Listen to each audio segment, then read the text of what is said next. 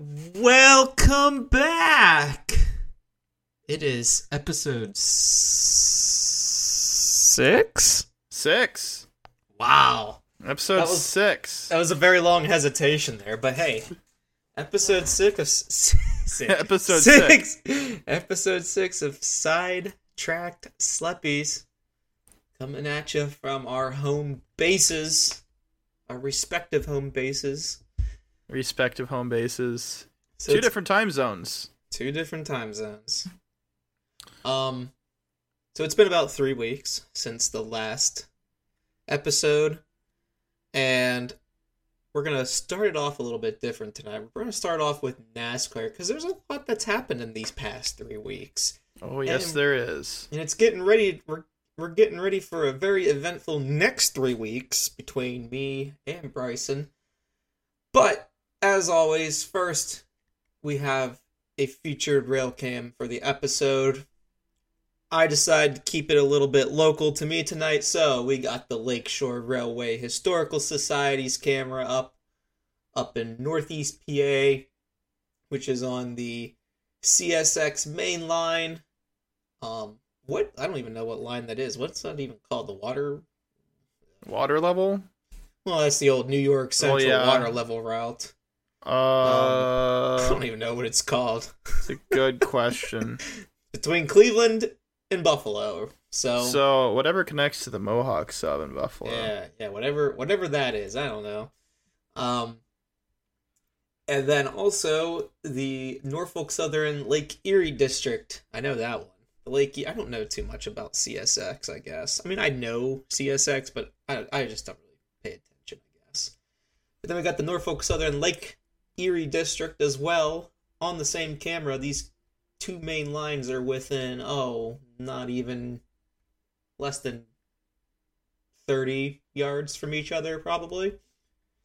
Um, definitely, CSX has the better traffic volume or the higher traffic volume um, compared to the Norfolk Southern line, which probably only sees about maybe 10 trains a day, if that.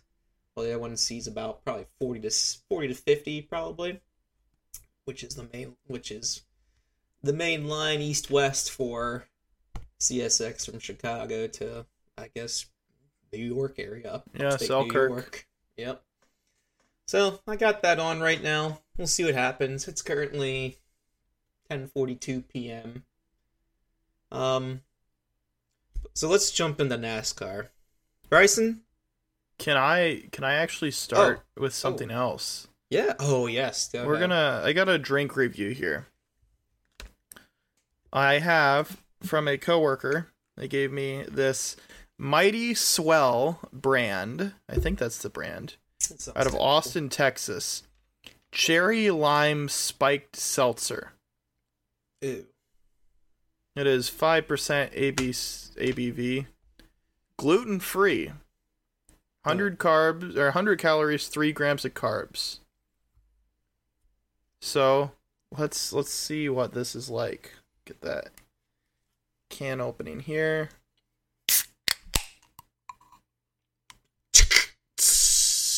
What do you have, Luke? I got nothing. That was my. That was just me. Let's take a sip here. Honestly, I've been drinking on a Coke Zero from get go. Well, I taste the cherry. Okay. Not a lot of lime. I wish there was more lime because the cherry aftertaste. Remember how I kind of said that the uh the slushy I had out in Maine Mm-hmm.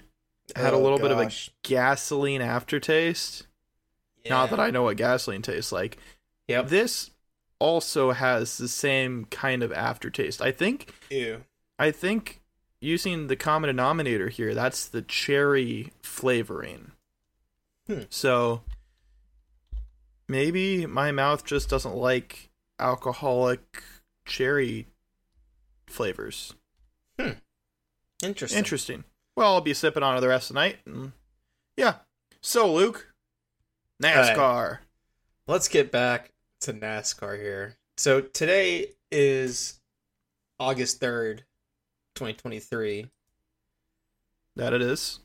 Um, so there's been three races that have happened since our last podcast. And so the last one we did covered up to uh Atlanta, Atlanta. Motor Speedway, yes, where William Byron won that race, a rain shortened race. Well, the week after that, they went up to the lovely and wet state of New Hampshire. And you'll never guess what happened. It Can I got- guess? Can I guess? Can I guess? Yes, Did it rain? it did rain. No way. Wow. So the, the rain and New Hampshire and motorsports just all go hand in hand together up there. yeah, no, I, it's just um, it's just I- like a th- it's it, it's just a threesome where Don't say that. it's just like a threesome but but the rain was not invited at first this is a family-friendly podcast. well you can have threesomes like if i have like three People that are golfing, yeah. like yeah three people that are golfing three people Yeah. that are three different cans of hard seltzer hard seltzer you know Yeah.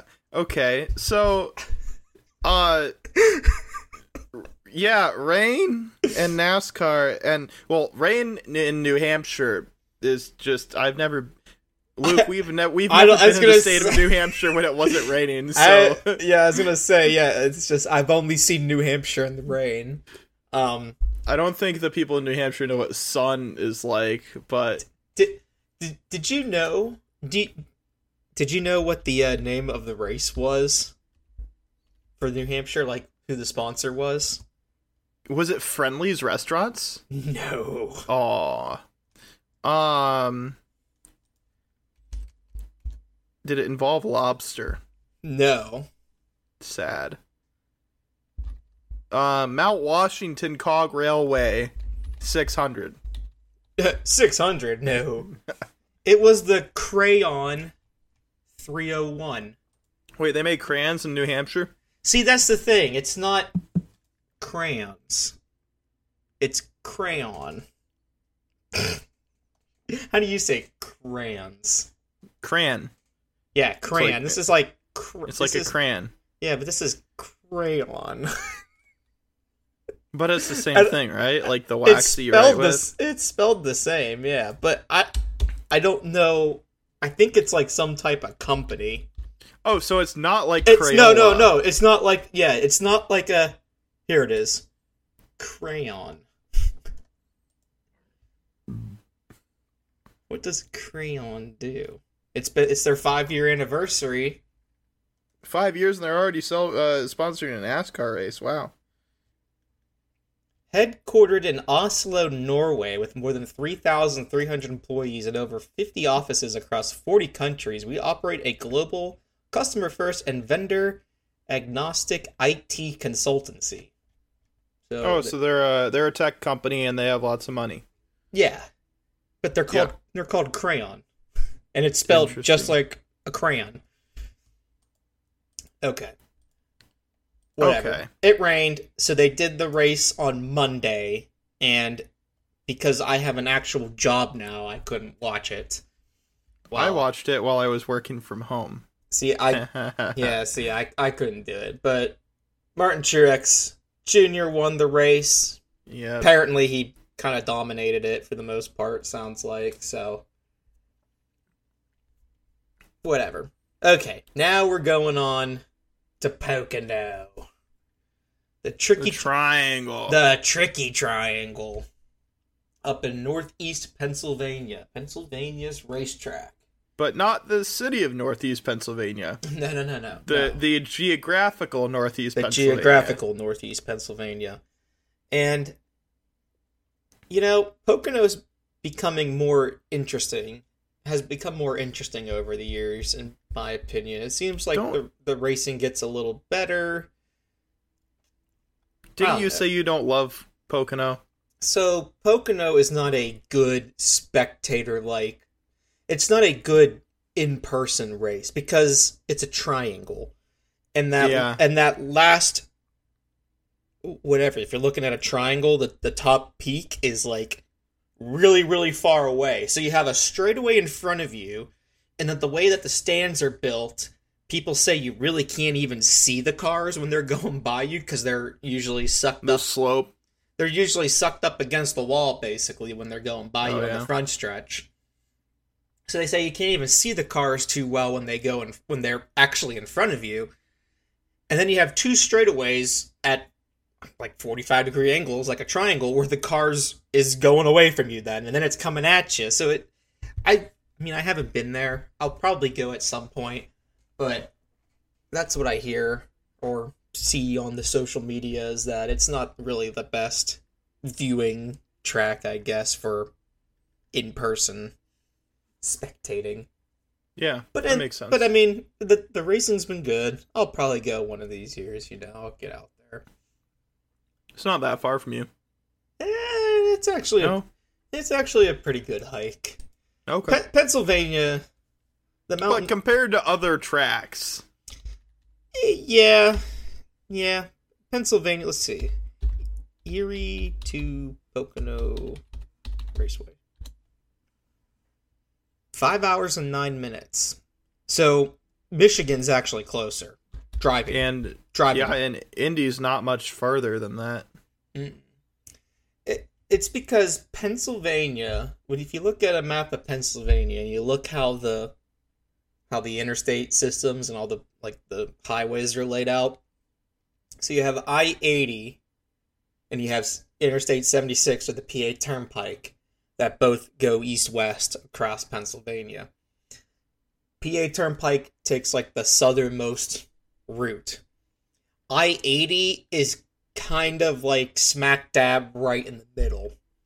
But if you live in northeast or northwest Pennsylvania, like how I do, hmm you literally have to take 79 all the way down to 80.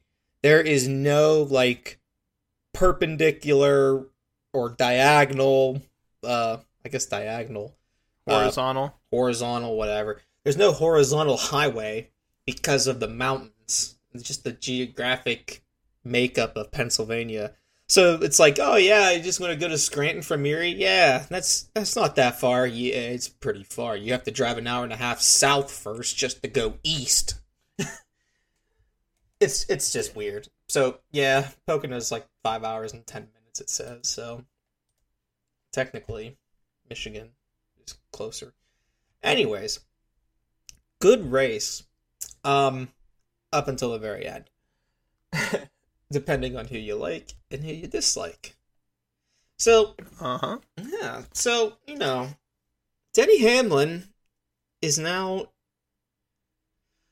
So he did a move last year on Ross Chastain where he basically pinched Ross Chastain on a restart. They were one and two. Uh, Denny's on the bottom. Ross is on top. He comes out of one, and he basically runs Chastain up the track, up to the point where you can't, where Ross can lift. Ross could lift. You know what's really funny? I started talking about Ross Chastain, and the little search bar on the bottom of my thing turned to a watermelon. I'm not even joking. I'm not even joking. It just turned to a watermelon. Anyways, um, yeah, Ross could have lifted, but it's the, you know, it's like within ten laps to go. Nobody's gonna lift. Whatever. You're gonna race hard.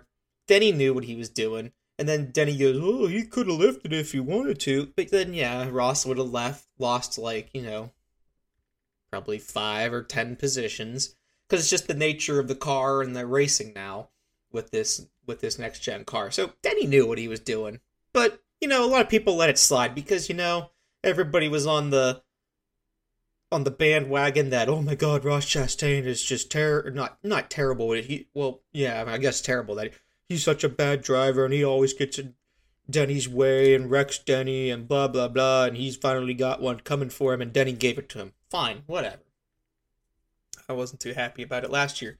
Well, son of a gun, he did the same thing this year, but this time with Kyle Larson, who he has no like rap sheet with or anything. Does the yeah, same no reason to do it. does the same dang thing on a restart. Like with under 5 laps to go. And he runs Kyle Larson like and it's not like Kyle Larson was like at his back quarter panel, right rear quarter panel or anything. Like Larson was right next to him. Like I could see if Larson was, you know, the nose of Larson's car was at the right like Denny's like basically almost done passing him. Yeah, if you want to pinch him off there or whatever, yeah, sure, whatever. That's racing. But Larson's right there, like door to door with him. And he just moves up. He doesn't touch him, apparently. In Denny's words. But then uh, Larson hits the wall, and Larson loses, 10 spots or whatever because he hit the wall. The same exact thing he did to Chastain. But this year, oh, now this time because it happened to Larson, it's wow, Denny Hamlin, wow, wow, how could you do that? Blah blah blah. That's dirty racing or whatever. What did Larson de- deserve that? Whatever. Whoever you root for, whatever. Was it hard racing? Yes, it was hard racing. I think the only thing that makes it look bad on Denny is because he did the same thing. He did the same exact thing last year to a different driver, and now this time he did it to someone that is a little bit more popular, I guess, than Ross Chastain. So now everybody's like, "Oh, well, that was a dirty move," or Denny, and blah blah blah. So Larson is PO'd at the end. He's just they're interviewing. That's valid. Yeah, they're just interviewing him. He's like, I never did anything like like I don't have anything wrong with Denny. He's like, he's my buddy, like whatever. He's like, I don't know why he races me like that, or whatever, you know. And then then there's Denny. I I don't know, man. Denny's ego is just starting to get to him. It's just he is he is just embracing the villain all of a sudden. Like used to be Kyle Busch, but now it's Denny Hamlin. it's just weird how it just switched like that once Kyle Busch left JGR, went to Richard Childress. I don't think many people really like like even me like Kyle Busch wins now or does well. It's just like oh yeah, Kyle Busch, good good job, man. Like like props to you. You switched the whole you switched to a brand new team. Everything's brand new, different car manufacturer and you've won what three races so far this year. Like, good for you. And then there's Denny. Well, let me raise you. Let me raise you this question here. Yeah. I've seen on the socials people, you know, saying that Denny is the new Kyle Busch. Yeah. Do you think that Denny is the new Kyle Busch, and do you see this going further? Oh yeah, yeah. Throughout the season. Oh yeah, throughout the season, okay. and probably, probably for at least next year especially this season. It's and I think the issue is Denny has his own podcast too. I used to listen to yes. it. I don't listen to it anymore because, like how Kyle Larson said, is oh Denny's always right. Denny's always right. Denny's like one of the you know he's he's one of the veterans in the in the sport for sure. He's been there for like twenty years, you know. So he's he he's been around, but it's just I, I don't I don't know. I don't understand like why he's trying to play this villain card now and just like denying everything that he does wrong, you know? And just saying like, "Oh yeah, it's just good hard racing, rubbing is racing." I get it, but like the like Larson was right next to you. Like and you put him in the wall. And like it's not like he swerved right into him. And it's not like it was the last lap or anything. You know, if that was the last lap, like how Denny did the Kyle Larson at Las Vegas and earlier early this year at Las Vegas. I think that was Las Vegas. Was that Las Vegas? No. Who was that? Who was it that did that at Las Vegas? No, it was Kansas. Yeah, Denny did it to Denny did it to uh, Larson at Kansas too but he did it on the last lap, and he caught Larson and you know Larson, Denny was faster than Larson, so Denny, you know, put the bumper to him on the backstretch and kind of kind of put Larson to the wall. But see, I would view that as a racing move because Denny was obviously faster. Whatever, it's the last lap. You're going for it. Fine. This wasn't the last lap. It was like it was under five laps, so maybe like three laps to go after a restart. So you had time to race it out still, you know? And just doing that, eh, I, I don't know. It seems like a lot of the racing recently over the over like the past 2 years at least up to this point has gotten a lot more aggressive and I feel like people are just making a lot of more the drivers are making a lot of more like I think they're just put in a in a difficult situation with this next gen car. Because when you're at short tracks, you can't pass. The short track pack package is crap. Um, I'll be talking about that next. Um, the short track package is bad, and even the super speedway package isn't where it needs to be right now. The like if you get out of line and you don't have like at least three other cars with you, it just seems like you fall like a brick. Um, so it seems like it's with all that said, and just the fact that it's hard to pass in general at that level, that drivers are throwing these bonehead moves or just doing stuff like that because that's the only way that they can see themselves winning, you know? And it's the only way to get ahead. Yeah, and it's just I don't know. Because every race, it seems like, comes down to like the last lap, like that, or like it goes into an overtime, and then it's just whoever freaking wrecks whoever, and that's who's going to win, unfortunately. I'd rather see them. Do you blame that on NASCAR? No, I mean, you always gotta. I mean, technology in the world ain't gonna stop evolving, so yeah. It's yeah. it's just where it's just where they are right now and they it's only their second year second year? Is it their second? Yeah, with the next gen. Is it their yeah, it's only their second year with the next gen. So I mean whatever, they still got time to to fix it. And I mean it it they just did a tire test and stuff at Richmond after the after the race at Richmond to to work on some short track stuff because Richmond is just by far the the worst track on the schedule right now, in my opinion. Um, so let's go to that. So there was all that drama with Denny and Kyle Larson now for whatever reason. So Kyle Larson just basically said, "I'm going to race Denny how he races me now." Apparently, because he's like, I don't know why he's racing me dirty like that. Anyways, so last week, July 30th, was Richmond my brother actually went with a group of his friends, and I told him, I'm like, Richmond's the worst track. Like, you're not gonna see any. You're not gonna see any crazy action. Richmond's just kind of follow the leader, and that's basically what happened. Kyle Larson did kind of give Denny a little, little bit of a payback. He gave him a little bump and run, where Denny was like in I don't know third place. He's like in the top five and Kyle or Kyle Larson was like a lap down trying to unlap himself. He was like in 22nd, but he kind of just ran into the back of, of Denny Hamlin in, in the one turn and just moved him up the track.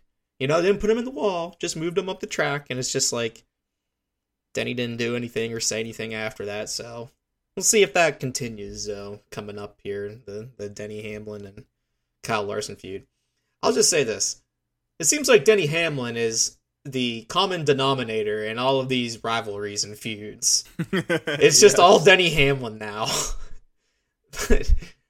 like Chase Elliott spins Denny Hamlin at at uh, at Charlotte because he did the same thing to Chase, and Chase said, said "Screw you, you're coming with me," basically. And then it's always Denny Hamlin and Ross Chastain, although Ross Chastain's been a little bit quiet lately.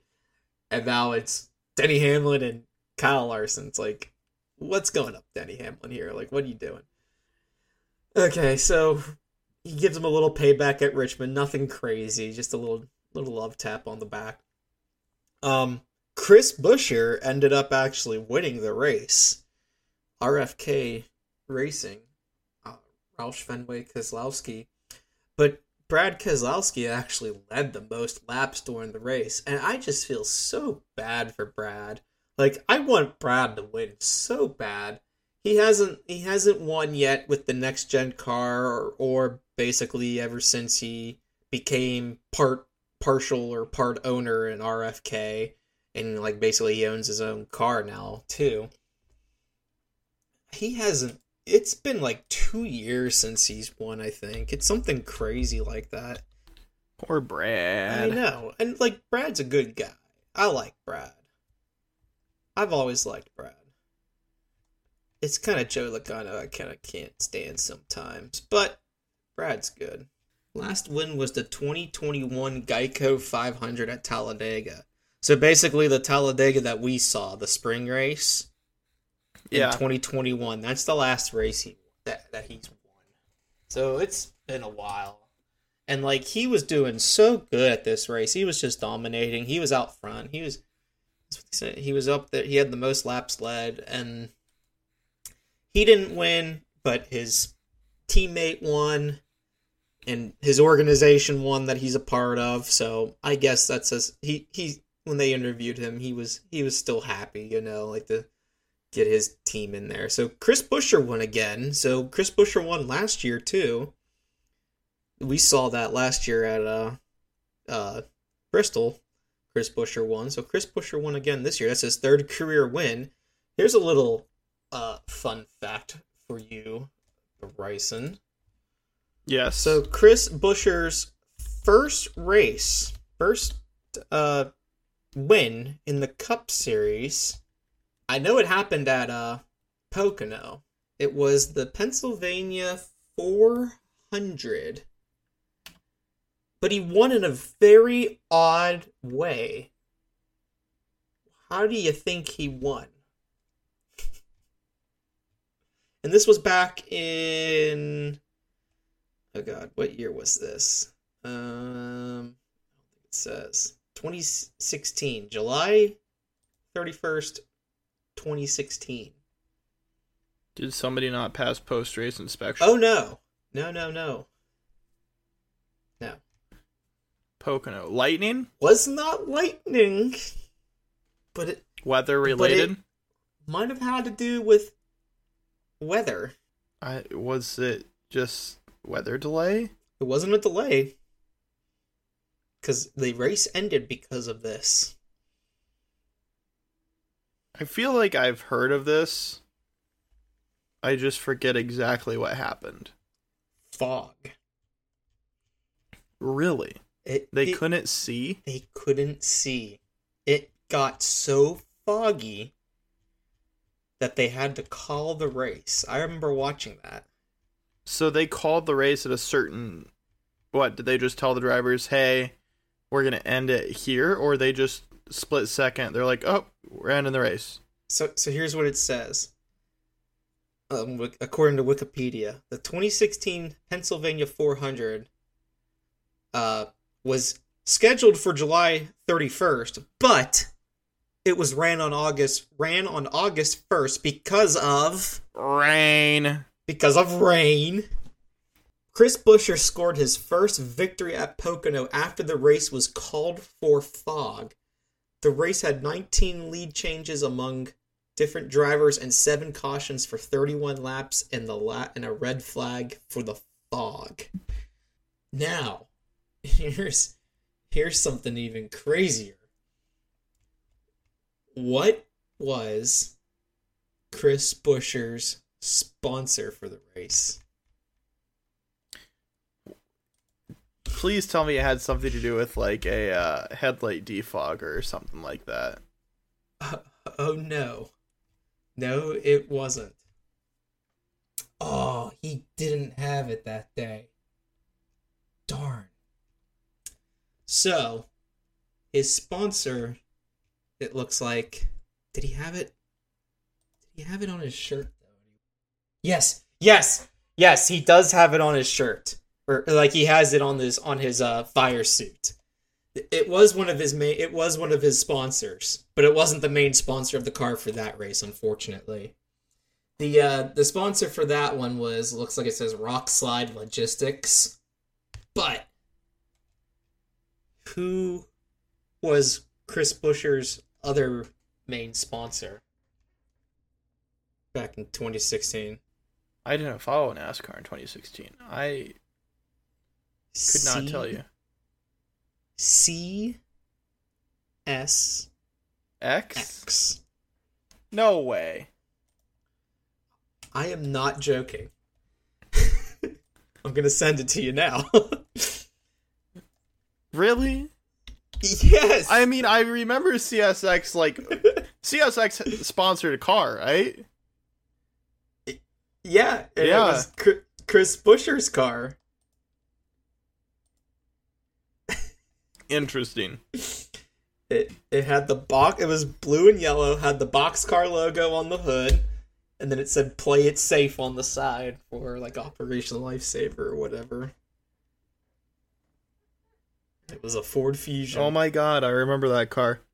I remember seeing pictures of it. He didn't have it that race though. I thought he had it that race because I remember telling my dad, "I'm like, that's the CSX guy," And it's a Ford. and it's a Ford. Hey, So, So- Chris Buescher. Yeah, so 2016. Chris Buescher, Chris Buescher won. He's finally he made it into the playoffs this year because last year when he won, it was during the playoffs. So Chris Buescher is this is his first time um, in the, in the playoffs. So that's pretty cool. See if RFK can get uh, anything going here in the playoff round. Hopefully, Brad Keselowski can get in there. I mean, he's been doing good this year. He's been very consistent, and it's better than last year. So Wait, hold up. yes, This is Chris Buescher's first time in the playoffs? should be. Yeah, How was he not in the playoffs in 2016 if he won that Pocono race? Because I don't think he made the cutoff because he was a he might have been a rookie that year to be honest. Okay. And and I don't know if they even had the rate I don't even know if they had that format yet in 2016. I can't remember when they when they switched over to this playoff format like this. It might have been like that in 2016. But like Chris Buescher in 2016 is like Todd Gilliland in 2016. Who? Exactly.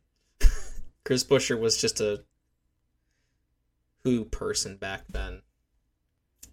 So Buescher with the Pocono win became the first driver since Joey Logano in 2009 to win a race as a Cup Series rookie. Despite the win, Buescher was not automatically guaranteed a chase position because he was outside of the top 30 in driver points, the minimum standing required to qualify for the chase. See, it was the chase still. It wasn't even it wasn't even this new playoff brack uh, new playoff stuff yet. Yeah. It was still the chase back then. Buescher finished fifth to move into the 30th points position and moving past David Ragan. Buescher passed his teammate Landon Cassill for 29th in the standings. In Richmond and locked in his place. Oh, he did make it into. Well, yeah, I guess he did make it in. He made it in at 29th. he began the chase 13th in points. He finished dead last within the chase. but anyways, well, this is his first playoff appearance in the modern, whatever you want to call it today, in this format. Richmond sucks. The racetrack sucks. The uh, there's no passing. It's just, it's just how this works now, I guess, with with the short tracks, which really sucks because the sh- short tracks were always fun to go to. So explain, like you were talking about the short track package. Explain packages. So there's different packages, which is basically how NASCAR dictates the car, the setup of the cars. It's like cartooning. Yeah, pretty much. So there's a short track, an intermediate track, super speedway, and a road course. I think I think there's only four like that. But then like NASCAR might throw in, you know, like little things here saying like, yeah, yeah, this time we're gonna like do this as well. Sometimes they do that.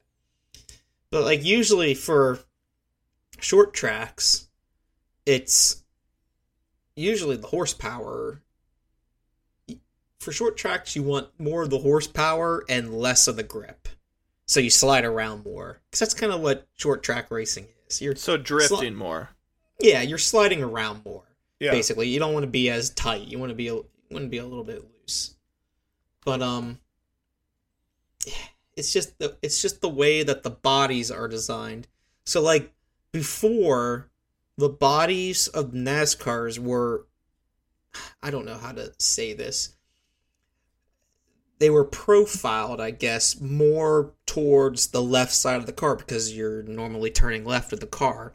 So like the way the aerodynamics and the way that the car was set up was off centered to the left a little bit. Just a little bit. Nothing crazy. Like if you look at the trucks and if you look at the uh Xfinity cars today, it's they're still kind of they're still like that. Now with this new body, everything is dead center. Everything is dead center on this one. On this new on the next gen cars. So I think that has a role to do with it because that kind of plays into, you know, turning left really hard at these short tracks like that.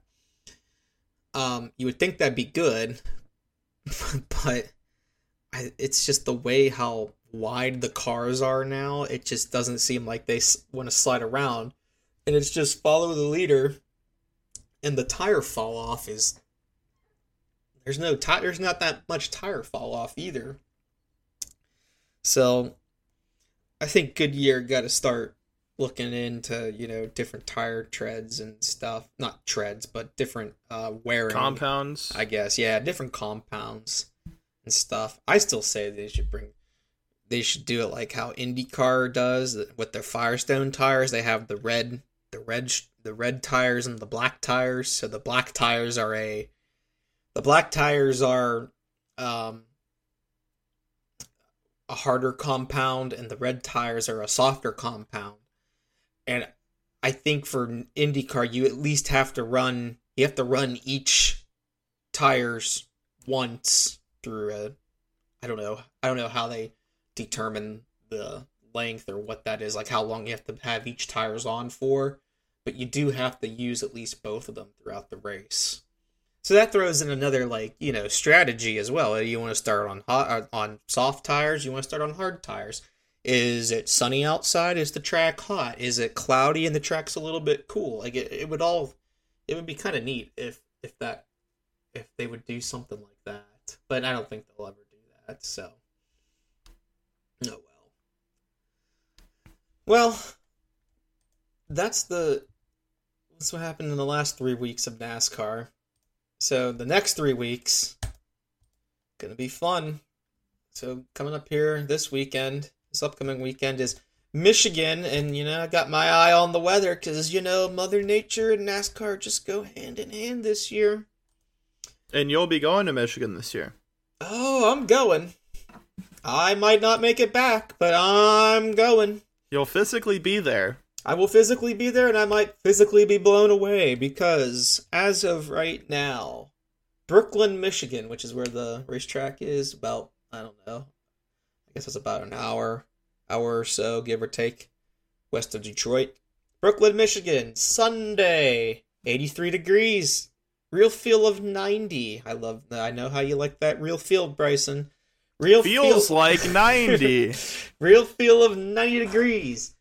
And it that is that is how every so before Michigan had two races, a spring race and and a and a uh, summer race, I guess the spring race. Well, the spring. I wouldn't even call it spring race. It used to be a race in June and it used to be a race in August. Like they were within like two months of each other.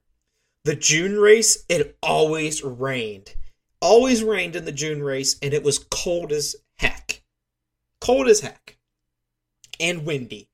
I remember being up there one time because it got rained out on Sunday. We went back up on Monday. It was like 50 degrees. We were freaking freezing up there the wind was whipping, Joey Logano actually won that race too. So Michigan's like Michigan's like quote unquote my home track when I lived out in Fort Wayne because it was only like an hour and a half away. So I, I went to like every Michigan race starting in the uh, and starting in August or September of 2017 there. So I've been to I've basically been to every Michigan race since 2017. So that's like my home racetrack. Um yeah. So it always rains in June and then in August it is just hot as hell. And like it's not even it's not even just like hot, like it is humid hot. Wasn't the I think it no, it wasn't the race last year, but it was hot last year too. It was the one in 2021 in August. Now there's only one race at Michigan, which I agree with. Michigan didn't need to have two races. They just they just need one. Um in 2021 it was so humid that it felt like 105 degrees like it was like well over 100 degrees with the with the real feel. And by the time i went with my buddy corey by the time we got to our seats like i was like we were just both drenched in sweat we passed probably like three people on stretchers getting you know fluids because they because they're like passing out too we got to my we got to our seats and i'm sitting there like i couldn't stop sweating and I was like, oh, great, here we go again. Horseshoe curve round two. Like, I'm just going to pass out again. like that, like that time at Horseshoe curve. So I told Corey, I'm like, I need to get, I need to get under the stands here and get in the shade. And he's like, yeah, no problem. Uh, I drank all of the water we brought. Like, like, we, we brought a thing in, a cooler, and, and we, dr- I drank all of that water within like 20 minutes. And I'm like, oh God this isn't to be good. And then I'm literally laying on the pavement underneath the bleachers because I was trying to get really cold because it was in the shade there. And I'm like just laying on the pavement. I'm like, oh my god, I'm gonna freaking pass out here. But I didn't. I came back and I was good. But Corey was a little upset. I drank all the water. he was a little, a little uh, upset about that. But anyways, yeah, Michigan. I love Michigan. I don't care if the the racing the racing there before the next gen car was, you know, people would say it's not exciting, but you know, I've always gone there and I thought it was fun. Get to watch uh, Kevin Harvick kick some butt. He's won like the last five. He's won like five out of the last seven races there. He basically owned that place in the in the uh, Gen six Gen six car, not not the Gen seven car, the next gen. But um, good times Eric. Got so drunk one time that somehow apparently I bought my own Kevin Harvick shirt after the race. I told I asked my mom I asked my mom like who got me this shirt? I'm like at the hotel at three in the morning and when I finally woke up. And she's like, You bought it. I'm like, I don't remember that. hey, we finally got one we finally got a train coming on the rail cam. You probably forgot that was on. Must be. I did. It is a slow night. Got a westbound CSX here coming. It is two YN threes with some Amazon containers. So there's Amazon Schneider. It's going pretty slow too. It's not going pretty fast at all. It's not going track speed. So, anyways, back to the weather for um, this Sunday. Strong thunderstorms, periods of sun, humid. Storms can bring flooding downpours, hail, damaging wind gusts, and an isolated tornado. So, we'll see if I make it out alive. And then the following weekend is Indianapolis. Um, yes, it is. So, go and staying at Bryson's parents' house, and We Bryson's go into that. Bryson's dad's gonna come out too, so we're gonna go. It is an IndyCar and NASCAR double, Weekend. yeah, double header weekend basically. But you got the Xfinity race in there too, so there's three races all together: two on Saturday, one on Sunday. I went So last. is it a, a threesome of races? is a threesome of races, baby. Where IndyCar is the, like the the ugly one. Like nobody really. I don't know if anybody's really there for IndyCar, but IndyCar's there. It's cool. I did it last year and it was a fun day and it was hot as hell. So we'll see if it's gonna be uh, stupid hot again for that one. And then after that one is Watkins Glen. I'm still on the fence about that one. That's about like three and a half hours from here up in upstate New York. So uh, if it turns out to be a nice day, I'll probably go ahead and buy tickets and drive out there. But definitely the next two races I'm going to. Bryson will be there at Indy. Um, I probably talked too much about NASCAR right now, but if you want to talk about anything else, Bryson, So we're sidetracked for. We can transition away from NASCAR. yes, I think. Still involving cars, though. Okay. Kind of. Okay. Fast cars. Let's go to the roller coaster part of our podcast. Oh, oh, oh, oh. oh I Got, know, I know, got where, I a, know where you're uh, going. got an announcement a few days ago here I know where you're going this. for Top Thrill 2. Two. I personally love the name. I do too. I love that it pays homage to, or homage, whatever that is, Yeah. to the original Top Thrill Dragster. I Yes. was very like I remember the very beginning of the whole like when the person actually got injured when they stopped the ride. I remember people saying, "Oh, they're going to they they're going to repaint it. They have to rename it. They have to retheme it because it's not going to be like the person's family isn't going to want it to be Top Thrill Dragster anymore." And I yes, that is fairly a, a logical thing to think. I'm very glad that they kept it Top Thrill related, Dragster related, kept the name, right? They Mhm. changed the paint, but I honestly think the paint for this version looks better than the original. Um the white and red as opposed to the yellow. Mm-hmm. I don't know. Never really loved the yellow. But it is going to be reimagined. It's currently being reimagined. That's their their term by Zamperla. Famous, uh, so famous, famous builder of rides such as I was gonna say what, Snoopy's what do? Space Buggies Oh crap! at Kings That's Island. my favorite. No.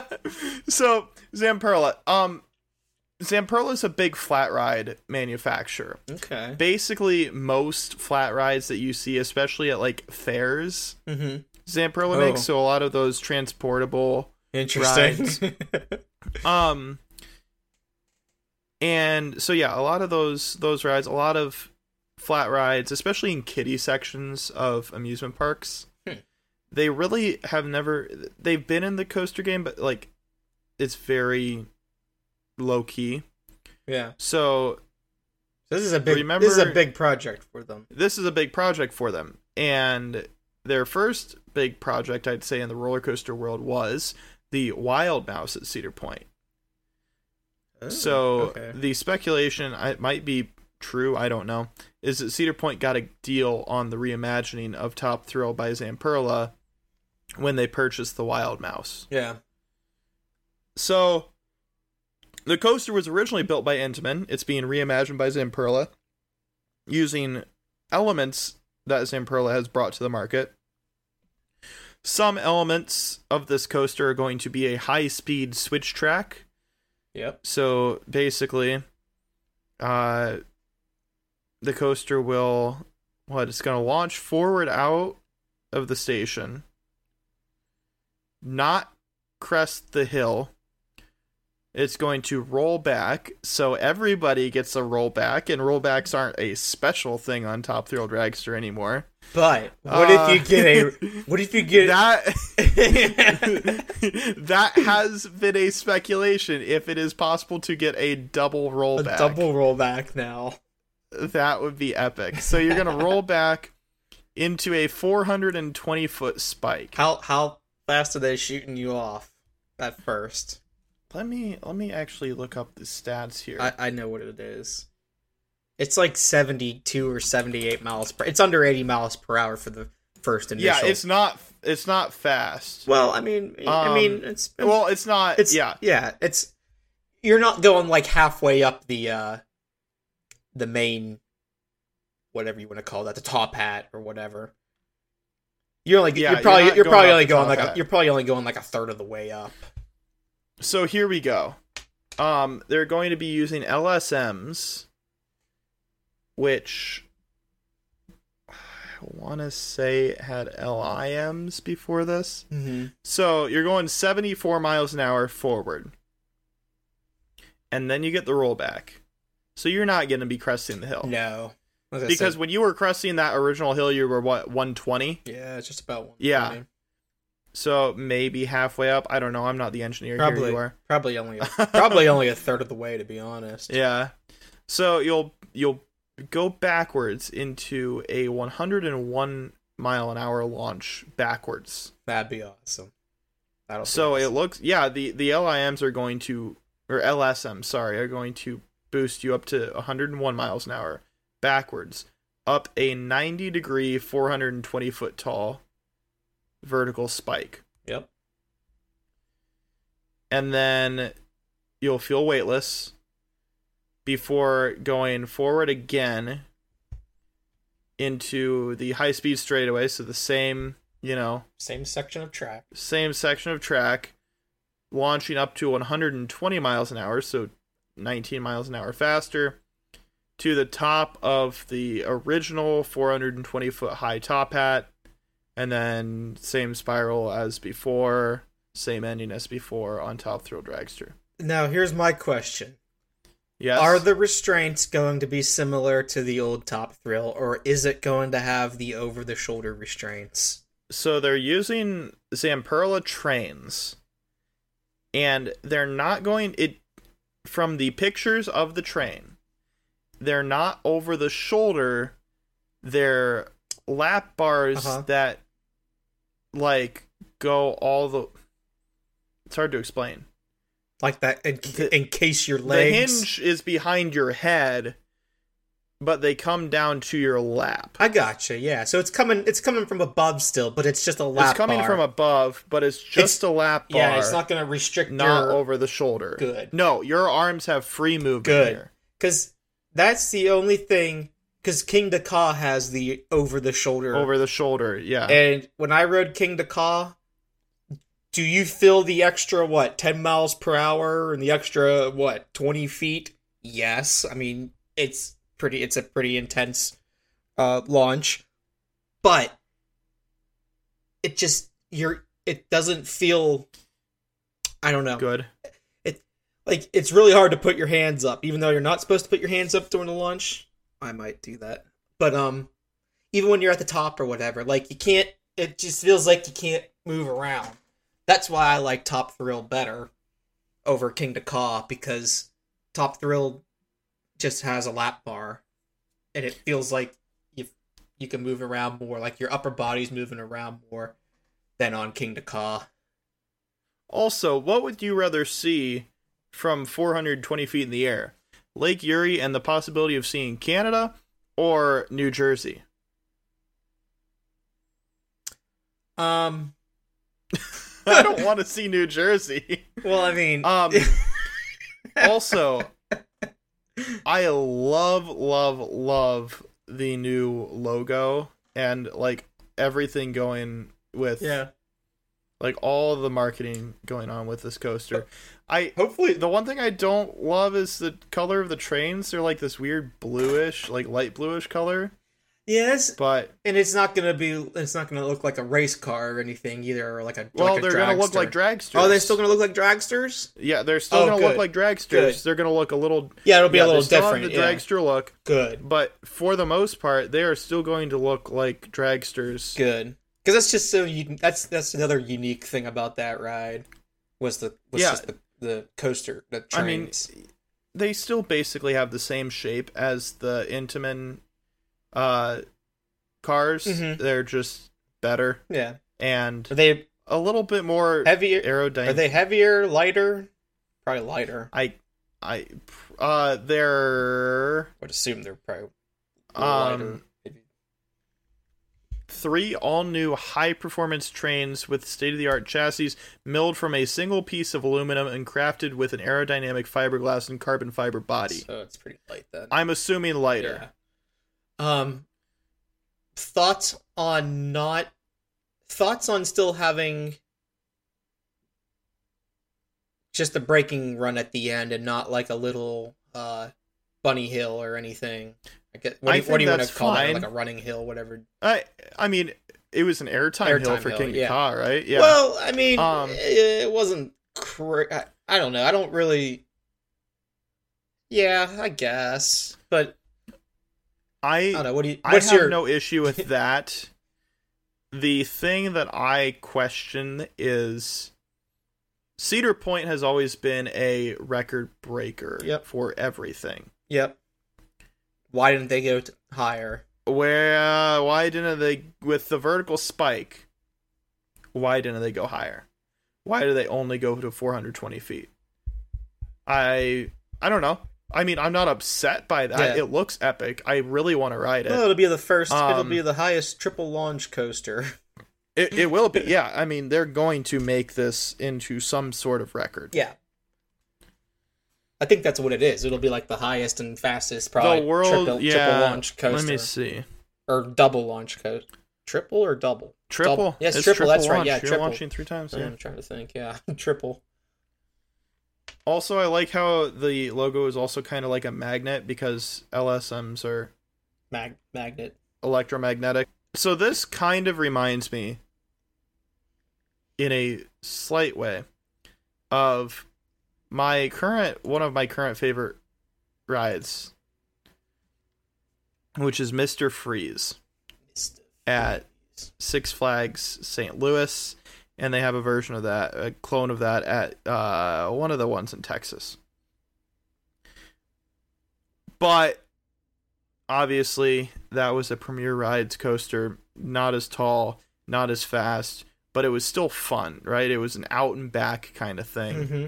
Where you got launched in different directions. I love that about this. I love being able to be launched in different directions. Speaking of Mr. Freeze and out and backs and a few other things. Uh Mr. Freeze in Texas. So, Mr. Freeze first was released as a forward launch coaster at Texas and St. Louis. And then they changed it to the reverse blast coaster where they reverse the trains. Mm-hmm. In Texas, last year or early this year, recently, they turned the trains back to forward facing trains. Well, now they reversed the last car on the trains at Texas.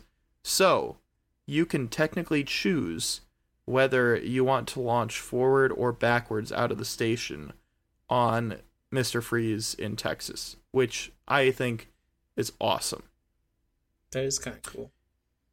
And speaking of out and back coasters, new coaster announcement out of Holiday World. Ooh, Holiday World. The Gravy Coaster. The gravy coaster. Good gravy. Good gravy. America's graviest coaster.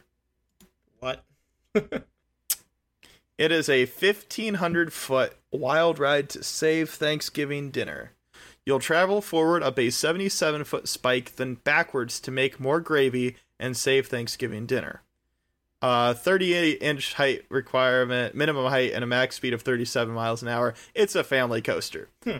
But, but, the train, the cars are shaped like gravy boats.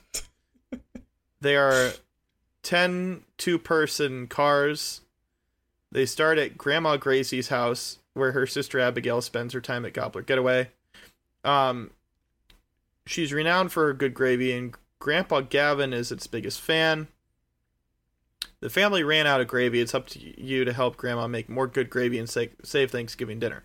As you whisk up a fresh batch of gravy, you'll dodge gigantic kitchen accessories and ingredients, including a chicken timer, whisk, rolling pin, cock, koch, Ka? K O C H, dairy bottle, and a box of Ruth's stuffing.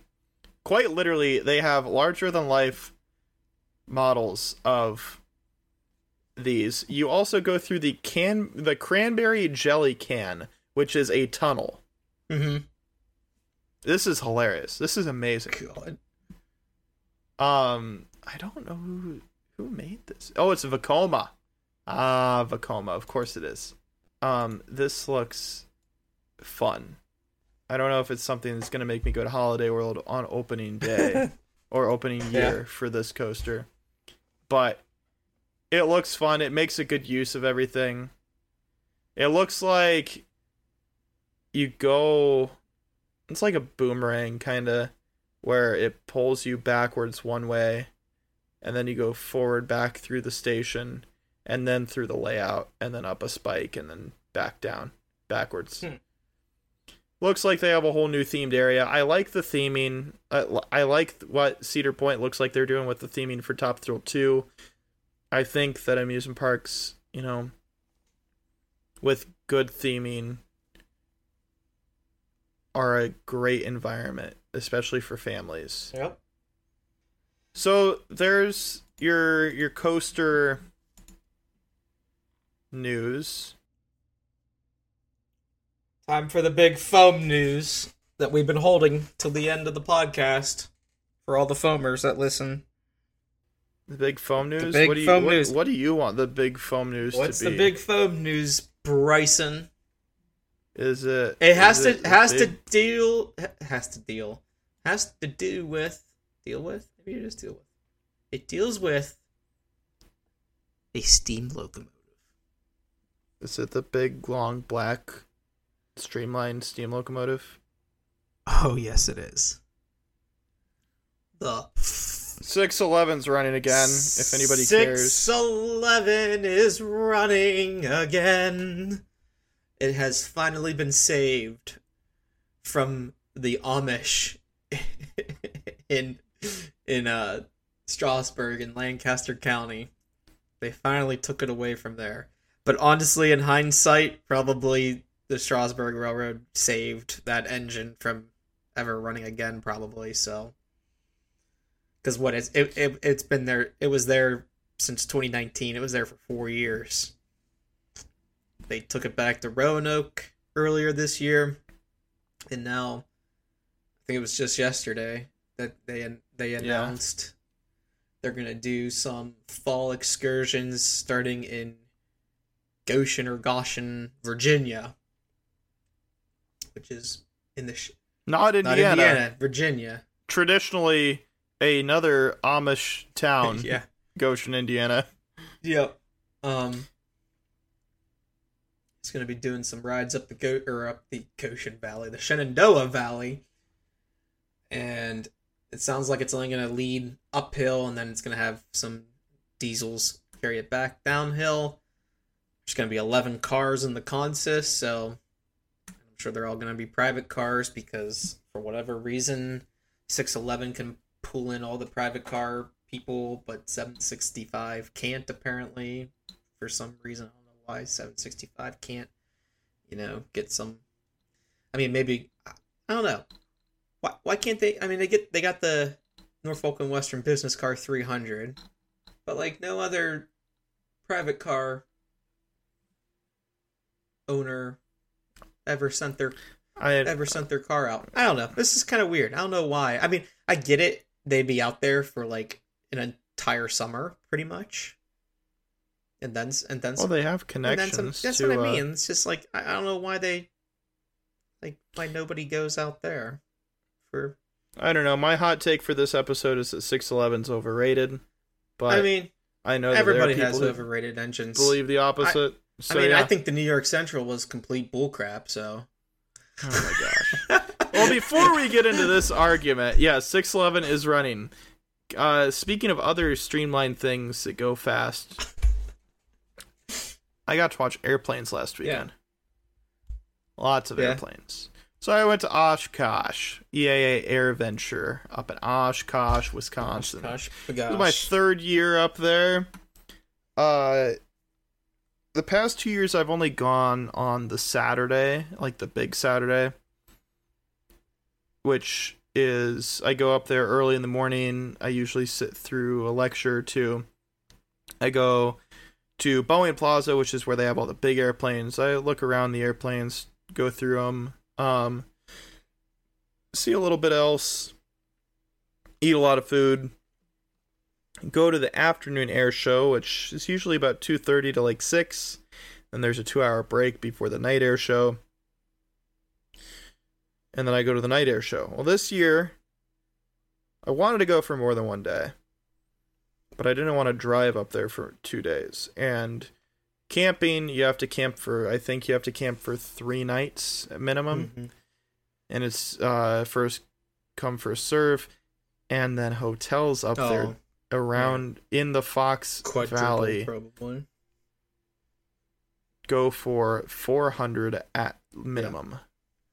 I saw some hotel rooms up for $700 at literally Holiday Inn Expresses up there. It's a good So- breakfast though.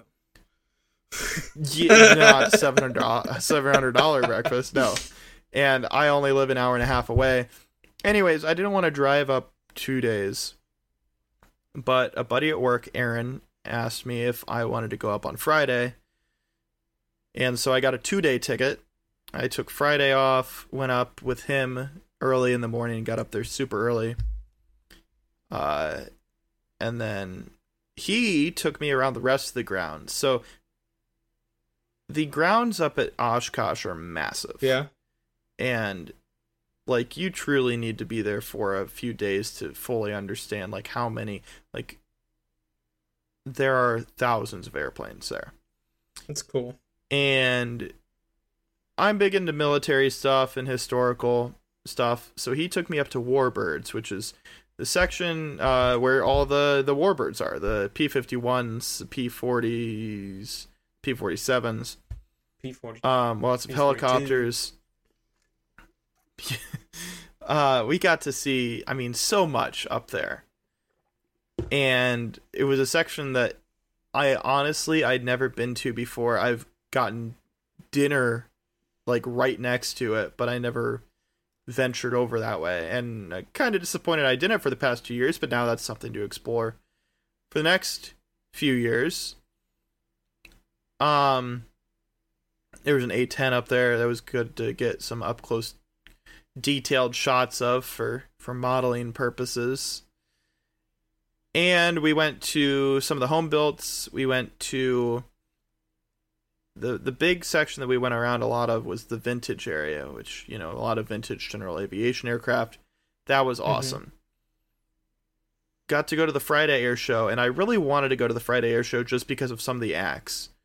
So a few things we got to see notably. I mean, there was so much going on, but um, we got to see the MiG twenty three take off. I heard a rumor that he had a bird strike on takeoff. He might have come back and landed. I we weren't around for that. We had to go get chairs from the car. But during the actual air show, my my favorite thing that's ever happened at EAA, I I think I it's safe to say it's probably my favorite, was the Wisconsin National Guard demonstration.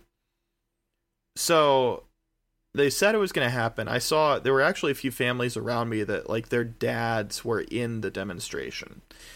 Basically, what happened was the Wisconsin National Guard put on this full-scale demonstration of the full force of our the aviation assets of our National Mhm. Guard. So it just was to to start off- right? Just Wisconsin, just the state of Wisconsin. So to start off, they had F 35s from Madison, which they just got a few months ago. Uh, an F 35 came over and quote unquote bombed the area where they're operating at. So if you've never been to Oshkosh, you have a massive runway that is like the flight line for the air show. The uh, the pedestrian line is not I mean, there's a taxiway in between you, but like it's one of the closest you'll ever get to the flight line air shows ever. Mm-hmm. Um just because you know, it's Oshkosh. And then be on the other side of the runway, on the other side of the taxiway, there is what they call the pyro field. And it is quite literally a field where um the commemorative air force has their tora tora tora uh, demonstration team and they just have thousands of gallons of pyrotechnics that will explode Jeez. whenever needed Whenever needed. so these F 35s came in and bombed the airfield. And I mean, it's one of those. You they didn't announce that they were coming through. They said the National Guard had like this demonstration, but like, and the F 35s, most of these airplanes operated north to south, south to north, which was the same direction that the flight line was. These F 35s came from behind us. Yes. So unless you were turned around, you didn't see these things Yeah. coming up on you. And it was one of those you see it before you heard it. Like they just bam, That's awesome. your heart starts racing, right? So F 35s come in, they bomb.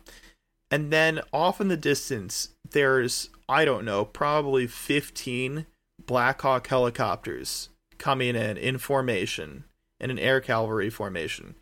They come in and land, and hundreds of soldiers get Mhm. out. And then all of a sudden, this like group of Op 4 guys gets out, and they start, you know, having a I want to say reenactment, but it was more like a training mission. Like you know, they're they're shooting each other. There's explosions going off in the distance. The F-35s. So sorry, the Blackhawks came from both Madison and West Bend. So those are two Army aviation uh, Uh-huh. bases. The F 35s from Madison circle around and they get refueled by a KC 135 tanker out of Milwaukee. So they're flying around, refueling. The guys on the ground are shooting at each other. There's bombs going off, artillery going off. They said something about landing a howitzer. I didn't see it, but I think they might have landed a howitzer. So then, after the battle's over, the F 35s come back, bomb again. The Blackhawks come back around. I mean, they were always in the area providing air support. They come in and they hoist the injured guys out of the battle, the the zone, right? The Mhm. battle zone. And so they're doing like actual hoist operations with actual guys on the hooks. And then everybody, you know, gets up and leaves. But it was a solid like a half hour. And it was it was mass chaos, but it was organized chaos, but it was also a little like, huh, this is some propaganda, but also really badass to see like, you know, the full force of our state's National Guard. And that's just the air Yeah, assets. Like, exactly. we still have ground Exactly, assets. So that was that was probably It's my favorite eye-opener. demonstration. An eye opener, really. Uh, you really never know. Like you know, you're always aware. Oh yeah, we have National Guard. They'll come. yeah, and everybody's just yeah, everybody's just like, ah, it's just National Guard, you know. Yeah, yeah. It's when you see them, Guard. yeah, they're just usually helping out with yeah natural disasters and stuff. Like they're not in combat or anything. But if they need to be, our state by itself can support itself like that. Like that is Yeah. cool. So other things, lots of MiGs this year. Lots of some MiG 17s. There were two MiG 17s on Friday. Uh, Randy Ball, he always has a great show. I'm not really one for the the acrobatic like that's I just want to see them go fast. me. That's all. Fast and low. yeah. Well, fast and low. I want to see the military stuff. That's always been my thing. Uh, the start of the Friday air show actually started with a B 52 flyover, which I believe is the first time I've ever seen a B 52 flying Oh, in cool. person, which was awesome. That's cool. So here's the thing, Luke. Remember how I don't do well in the sun? well, I looked up the forecast for Friday and it said it was going to be cloudy and storming all day. It was probably sunny. And... So why would I put sunscreen on or even bring it with me? Oh no, Bryson. So I didn't. Oh. Well, well, well, well, guess what happened? I got a little sunburnt. A little. a little. Uh I got minor because I know what the difference between minor and not minor is anymore. Sun poisoning. Oh my god, Bryson. I yeah, Bryson.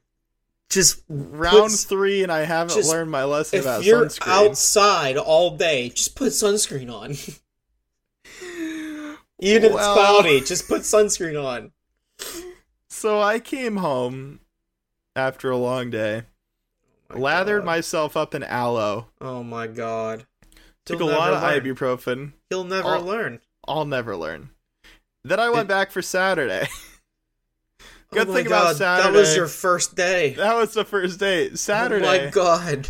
I uh I was inside for most of the morning in lectures and I went through the museum up up there. Oh my god. But then I was outside for the rest of the day. And it was sunny that day. And you put sunscreen on. I did. I even brought it with me. I re Oh, that's good. here's here's the thing, Luke. When you're already sunburnt It because of sun poisoning, I'm sure it just hurts even no matter what. though even though it's colder outside than the day before, the sun is still hot. Uh-huh. The sun still hurts. Newsflash. Hot So- take by Bryson. Hot take by Bryson. The sun is hot. Sun is hot. So I put sunscreen on a lot. And yeah, Saturday was it was cool. Got to got to walk around a little bit more. Got closer to the flight line. I was uh second row. Now Saturday was an interesting day. Saturday yeah? morning, a T6 Texan, a military trainer, with a 20 year old male and a 30 year old woman crashed into Lake Winnebago. Crashed. It it uh looking at the ADSB uh recordings, it they just lost airspeed and Got a train Just- coming. they descended Huh. very quickly. So they and lost the unfortunately, they lost the plane. neither of them made it. Wait, what? Yeah, so they they were both dead.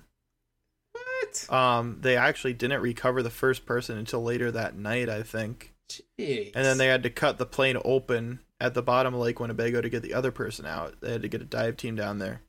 And then later in the day, Jeez. uh, about noon or so, might have been a little earlier than that. I was actually I saw the the rescue team go going this way, but a ultralight, I think it was an ultralight or a uh, something like that, a a helicopter and a uh, it was a gyro. It was a gyrocopter crashed, Hmm. and they they hit each other midair, and two people died from that accident too Holy So- crap. a show that's fairly safe when it comes to fatalities in recent years. There were four on Saturday alone, Jeez. which was, you know, crazy. So, because of that, the FAA, who really has a strong handle on the show, which is good, um, FAA was very tight on, you know, this needs to be a safe show for the rest of the day. Yeah. So there's a MiG 29 who flies with the Polaris group. It's awesome to see them fly. I, I love love watching them. The MiG 29 when it after it taxied to the end of the runway to start its show, it had some canopy issues, so it stayed down while they sorted that out. They sent another jet up to take place of that. Um and just some other you know odds and ends where it's like oh yeah this is we're being very like very careful today. Yeah.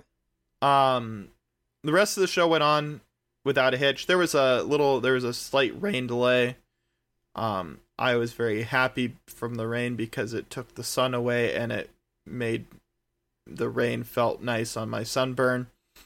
Oh my um, other than that, the only other notable thing about the air show was the night air show. I love the night air show because it starts with twilight flights. So there was a F twenty two doing twilight flights with afterburner most of the time. Right after the the rain went through, so the clouds were epic. The moon was almost full. It was just a perfect backdrop for F twenty two twilight flights. And then Hmm. they did the MiG 29 eventually got up with Randy Ball and his MiG 17 for a flight after that. And then a bunch of aerobatic people. I kind of like those a little bit more at night because um, most of them have pyro coming off, like fireworks coming off the airplanes. So that's Mhm. just cool. You know, guys flying with fireworks going like basically a few feet away from them in a airplane. That's that's cool. You can you you fly during that. That's that's awesome. Yeah. But the fireworks. Oshkosh always has the best fireworks show in the Midwest. Like hands down, better than Chicago. It is massive. Yeah. It is awesome. It's my favorite thing. But this year, the Saturday fireworks show had some technical difficulties. Uh oh. So they had to restart the show two or three times because of these technical difficulties. And in between restarting the show, the first time they had to restart it, the announcer was like, "Okay, everybody, let's sing Sweet Caroline." Oh god. And then during the second time that they paused because of technical difficulties, he's because we were so bad at singing, he started playing Sweet Caroline on the sound system. That was funny. Okay. Um there really was no finale. And usually the finale is epic Yeah. and ends with a lot of pyro because they have to get rid of the pyro that they didn't use during the rest of the day. So usually, you know, it's a my first year there it was a just a gigantic wall of fire. Oh, Like the length of the runway wall of fire. Yeah. Uh last year the finale ended actually with this firework.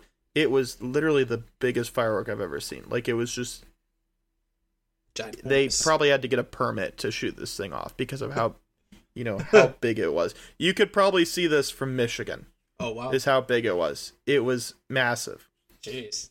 This year there's really no finale because of the technical difficulties and they still had to shoot all the pyro off. And so the guy's like, "Oh, I don't know if we're going to have a warning."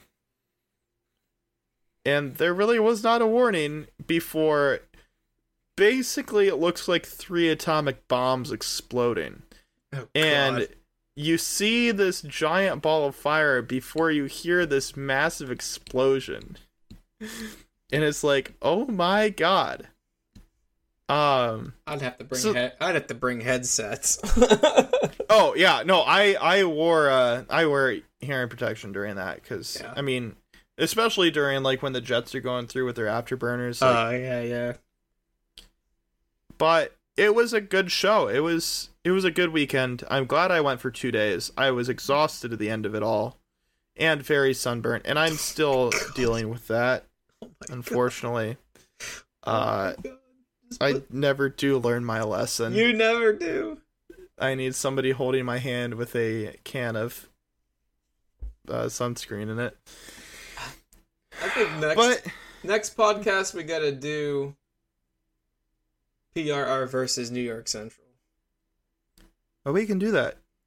Yeah. And I will- then I will prepare the PRR stuff. we can do PRR versus New York Central, and then later in August we'll have a very special show with a special Very guest. special. Very special. So, Luke, Uh, it's been like an hour and a half. I know. It's it's it's Friday here. it's it's still Thursday here, it's Friday where I'm at. fun fact: before I let everybody go, I sound like a professor in college. Um, did you realize that the state of Indiana didn't observe daylight savings time until 2004? Correct. That yes. They were like Arizona. Arizona. Arizona still does it, I was gonna say Arizona's the only one that and. Hawaii. Yeah. No, I knew that. And how did I find out about this? I was looking at timetables of the famous Amtrak Kentucky Cardinal Yeah. between Chicago and Louisville, Kentucky. Sometimes. So what? It, Sometimes it didn't make it all the way to Kentucky. so what was Indiana? So and, so they didn't observe daylight savings time. So So there were little disclaimers. You know how like Amtrak timetables have those little uh like uh sometimes they have like numbers next Yeah. to stations and stuff. yeah. Yeah. The all the Indiana stations had the number 69 next to them, which was first of all hilarious. That's funny. But second of all, I'm like, what does that mean? So I go down to the little the yeah, timetable thing, and I'm like, huh, these stations don't sup- don't you know follow daylight save. don't follow daylight savings time. It's like between the dates of whatever and whatever, the, The arrival the time winter will be an time, yeah. hour earlier or something like that. Yeah. I'm like, Yeah, interesting. in the wintertime, basically. Of course, Indiana thinks back. it's so special. It's like Arizona. It's like, why does Arizona not do it? I don't know.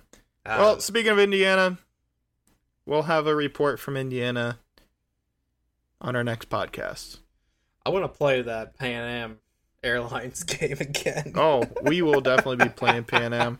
Maybe we'll have to record that for the podcast just because of how It takes an hour just to is. set up I love that. and to understand it. yes.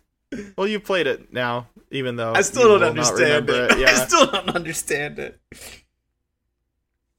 Well, Luke, Bryson, I think this has been a podcast. I think it has been too. Check us out on social media. We got all the things. We got all the things. We got all the things. Okay. See ya. Good night.